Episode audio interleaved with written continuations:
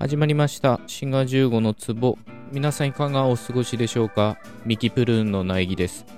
ギフトとお便りいただいております。まずはギフトをマレーグマさん、ジュンさん、ケンカさんからいただいております。どうもありがとうございます。それとお便りは、田淵瀬奈さんからギフトと一緒にいただいております。クライエル、なるほどということでね、これはおそらく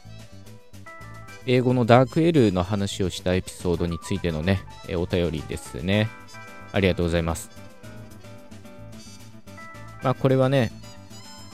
ピープルがピーポーみたいに聞こえたりするわけなんですけど、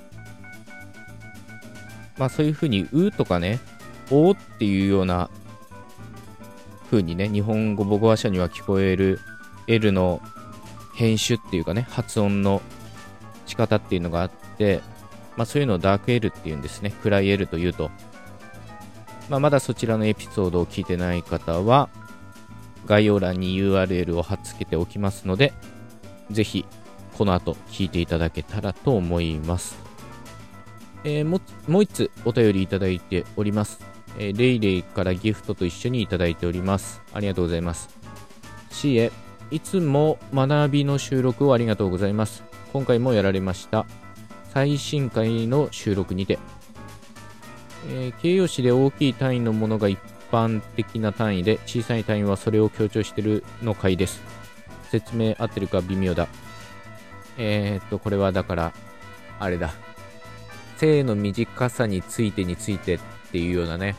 エピソードを配信してますので、これいつかな、前回ぐらい、前世みたいですけど、前回と前々回とかなんかそんぐらいだと思うんで、まあすぐ遡れますので、そちらも合わせて聞いていただきたいんですけど、まあ要は正の短さみたいに言うと、短いことが前提となってるみたいなね。逆に、まあ、長さっていうのは、まあ、長さわずか1センチとかね、短くっても長さっていう言い方ができるみたいな、まあ、そういった話を2回続けてね、撮っておりますので、遡って聞いていただけたらと思います。で、お便りは続きまして、母語ってなぜ無意識で使えているのでしょうか。なぜ私は今まで疑問に思わず話してたのでしょうかと自問自答しています。これについて C はどう思われますか。よかったら考えをお聞かせください。ということで、これは簡単でっていうか、僕の中ではもうある意味決着がついてんですよ。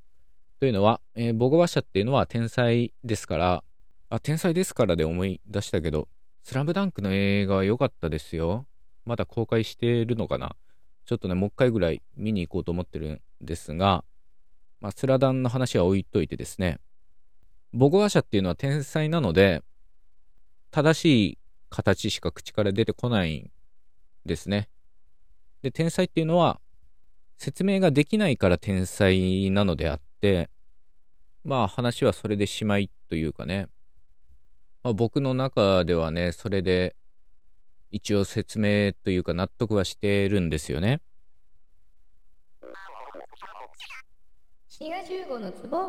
ただこの天才というのが本能だというふうにね、言い換えてもいいかというと、まあ結構ね、この辺は難しくって、例えばね、その虫によっては明るい方に寄っていく虫がいますけど、あれと同じようなレベルで人間っていうか人っていうのは言語を扱う能力があるっていうふうに考えていいかっていうことですよね。まあ、言語ってね、いろんな側面があるので、ある面では確かにその人間が本来的に持っている本能のように感じられることもあれば、逆に、まあ逆でもないけど、その民族とか共同体が継承しているその文化的というかね、社会的側面もあるんですよね。で、その間をこう揺れ動いてるようなとこはあって、まあ片方は言語本能説と言っていいようなもので、まあ生成文法っとかね、言われる学派というか、流派というか、流れがそういったものなんですよね。で、人間っていうのは生まれながらにして、本能としてね、言語能力っていうのを持っていると。まあ、その理由っていうのは、まあ確かに納得できるものもあるんですよ。例えば子供が話し始めるのに、その必要なインプットの量っていうのが明らかに少ないんですよね。貧困なインプットにもかかわらず、子供っていうのは母語を話すことができるようになります。あるいはクレオールって言われる、まあ、言語のタイプがあるんですよね。で、それは言語接触によって生じた、まあ、その場限り的なね、言語、ピジンっていうのがあって、で、それを母語とするような子供が現れると。で、そのようなね、言語のことをクレオールって言うんですけど、まあ、このクレオールの話は過去にやってるから、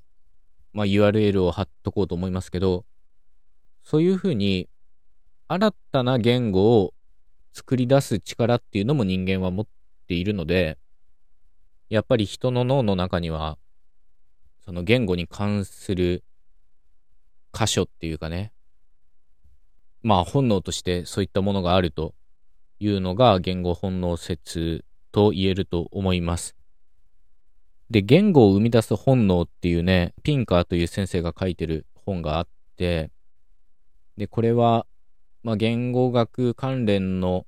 本の中では最もパンピーに読まれてるものの一つだと思うんですけど、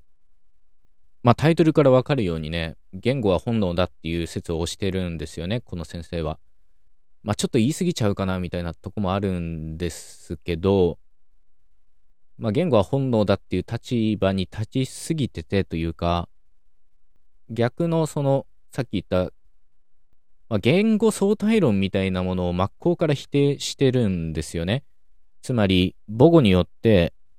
思考が異なるとか、物の見え方が異なるみたいな、まあそういった見方を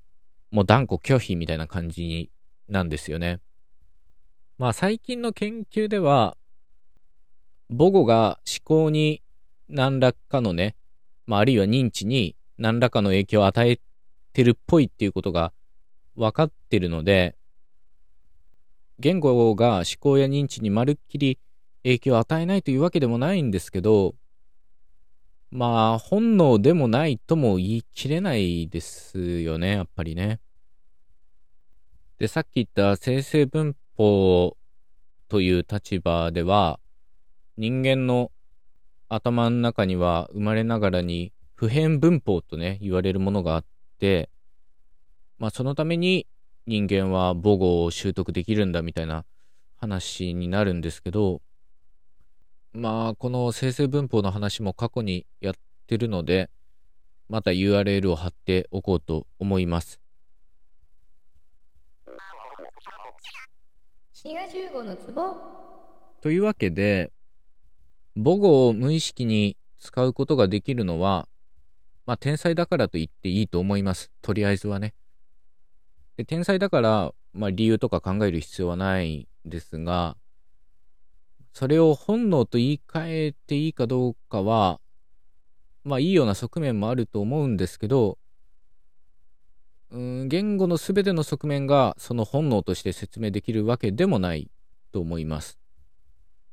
ただ、どこまでが本能で、どこまでが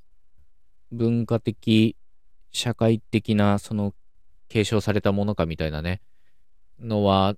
結構難しいですよね。まあ白黒はっきりつけられる0、100で決められるようなものでもないかもしれません。というわけで、まあ、今回はあんまりはっきりした答えではないですけど、まあそういった感じで終わろうと思います。それではまた次回お会いいたしましょう。番組フォローも忘れずよろしくお願いします。お相手はシガ15でした。またねー。